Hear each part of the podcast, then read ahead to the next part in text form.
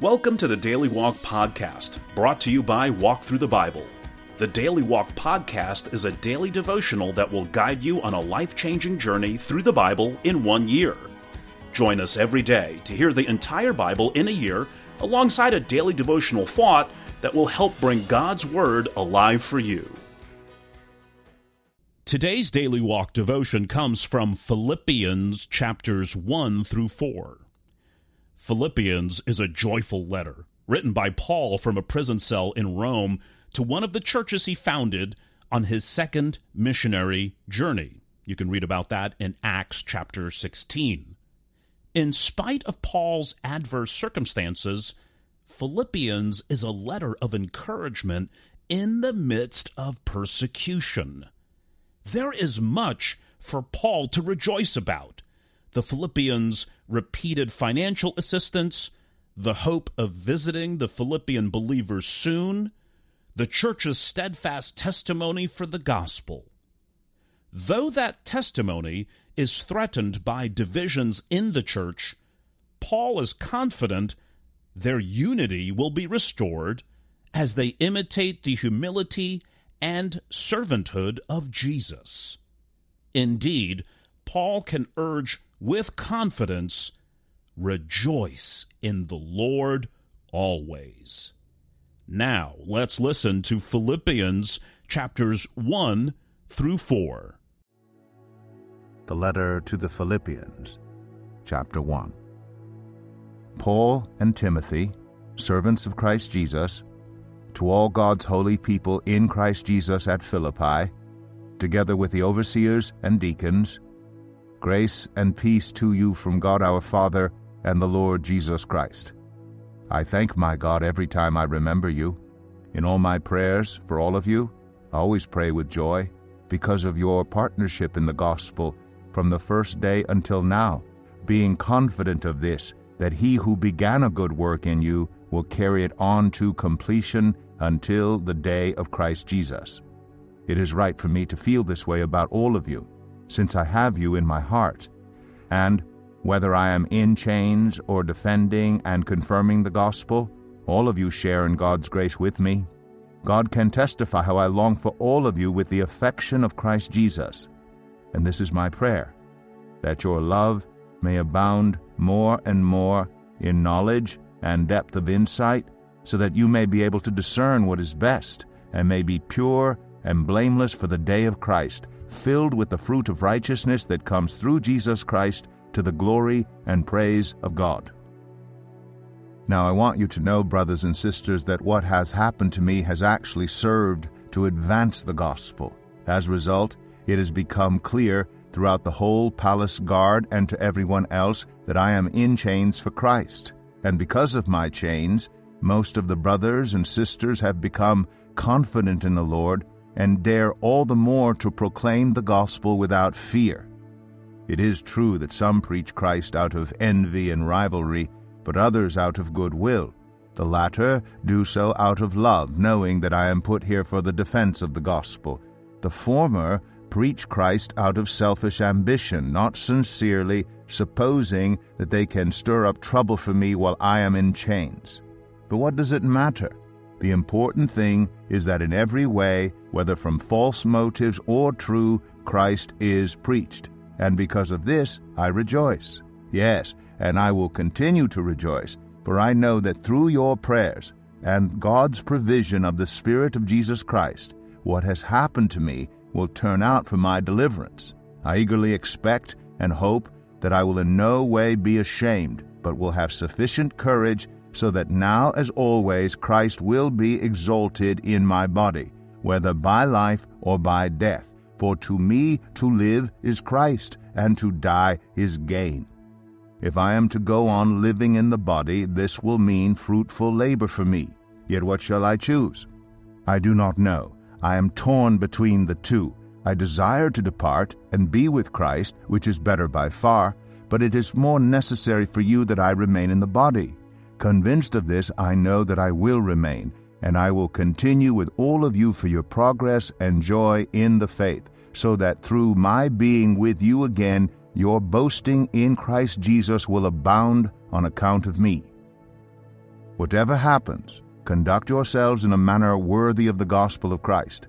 Then, whether I come and see you or only hear about you in my absence, I will know that you stand firm in the one Spirit, striving together as one for the faith of the gospel, without being frightened in any way by those who oppose you. This is a sign to them that they will be destroyed, but that you will be saved, and that by God. For it has been granted to you on behalf of Christ not only to believe in him, but also to suffer for him, since you are going through the same struggle you saw I had, and now hear that I still have. Philippians 2. Therefore, if you have any encouragement from being united with Christ, if any comfort from his love, if any common sharing in the Spirit, if any tenderness and compassion, then make my joy complete by being like minded, having the same love, being one in spirit and of one mind. Do nothing out of selfish ambition or vain conceit. Rather, in humility, value others above yourselves, not looking to your own interests, but each of you to the interests of the others. In your relationships with one another, have the same mindset as Christ Jesus, who, being in very nature God, did not consider equality with God something to be used to his own advantage. Rather, he made himself nothing by taking the very nature of a servant, being made in human likeness, and being found in appearance as a man. He humbled himself by becoming obedient to death, even death on a cross. Therefore God exalted him to the highest place, and gave him the name that is above every name, that at the name of Jesus every knee should bow in heaven and on earth and under the earth, and every tongue acknowledge that Jesus Christ is Lord, to the glory of God the Father. Therefore, my dear friends, as you have always obeyed, not only in my presence, but now, much more in my absence, continue to work out your salvation with fear and trembling for it is God who works in you to will and to act in order to fulfill His good purpose. Do everything without grumbling or arguing, so that you may become blameless and pure, children of God without fault in a warped and crooked generation. Then you will shine among them like stars in the sky, as you hold firmly to the word of life. And then I will be able to boast on the day of Christ that I did not run or labor in vain. But even if I am being poured out like a drink offering on the sacrifice and service coming from your faith, I am glad and rejoice with all of you, so you too should be glad and rejoice with me. I hope in the Lord Jesus to send Timothy to you soon, that I also may be cheered when I receive news about you. I have no one else like him who will show genuine concern for your welfare, for everyone looks out for their own interests, not those of Jesus Christ. But you know that Timothy has proved himself, because as a son with his father, he has served with me in the work of the gospel. I hope therefore to send him as soon as I see how things go with me, and I am confident in the Lord that I myself will come soon. But I think it is necessary to send back to you Epaphroditus, my brother, co worker, and fellow soldier, who is also your messenger, whom you sent to take care of my needs for he longs for all of you, and is distressed because you heard he was ill. Indeed, he was ill, and almost died. But God had mercy on him, and not on him only, but also on me, to spare me sorrow upon sorrow. Therefore, I am all the more eager to send him, so that when you see him again, you may be glad, and I may have less anxiety. So then, welcome him in the Lord with great joy and honor people like him because he almost died for the work of Christ. He risked his life to make up for the help you yourselves could not give me. Philippians 3 Further, my brothers and sisters, rejoice in the Lord. It is no trouble for me to write the same things to you again, and it is a safeguard for you. Watch out for those dogs, those evil doers, those mutilators of the flesh. For it is we who are the circumcision, we who serve God by His Spirit, who boast in Christ Jesus, and who put no confidence in the flesh, though I myself have reasons for such confidence. If someone else thinks they have reasons to put confidence in the flesh, I have more. Circumcised on the eighth day, of the people of Israel, of the tribe of Benjamin, a Hebrew of Hebrews, in regard to the law, a Pharisee, as for zeal, persecuting the church, as for righteousness based on the law, faultless. But whatever were gains to me, I now consider loss for the sake of Christ. What is more, I consider everything a loss because of the surpassing worth of knowing Christ Jesus my Lord, for whose sake I have lost all things. I consider them garbage, that I may gain Christ and be found in him, not having a righteousness of my own that comes from the law, but that which is through faith in Christ, the righteousness that comes from God on the basis of faith. I want to know Christ, yes, to know the power of his resurrection and participation in his sufferings, becoming like him in his death, and so somehow attaining to the resurrection from the dead. Not that I have already obtained all this, or have already arrived at my goal, but I press on to take hold of that for which Christ Jesus took hold of me. Brothers and sisters, I do not consider myself yet to have taken hold of it.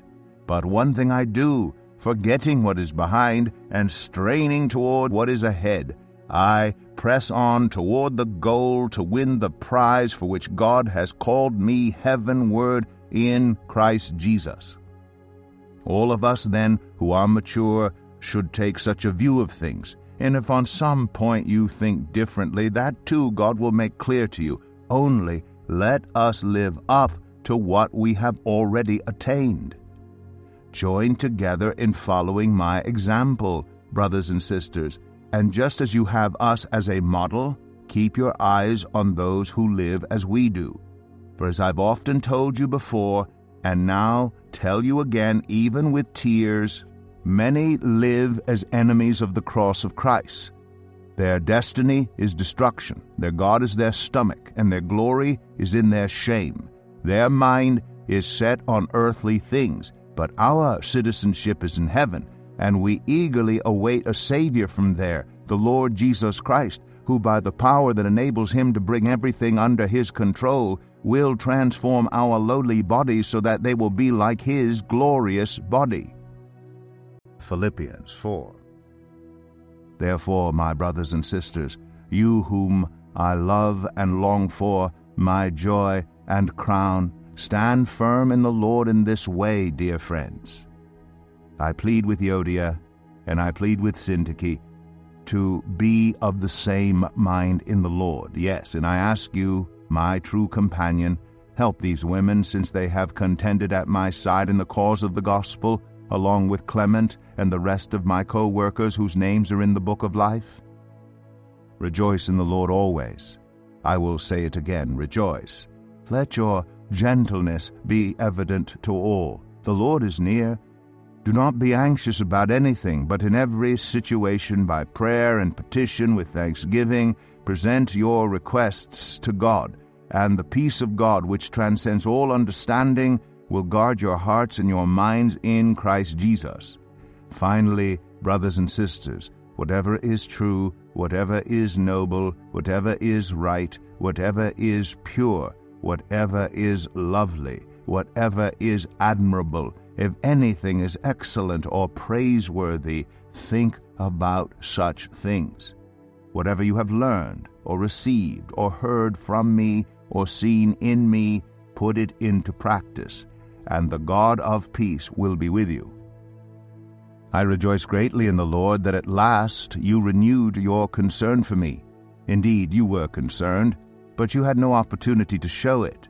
I am not saying this because I am in need for I have learned to be content, whatever the circumstances. I know what it is to be in need, and I know what it is to have plenty. I have learned the secret of being content in any and every situation, whether well fed or hungry, whether living in plenty or in want. I can do all this through him who gives me strength.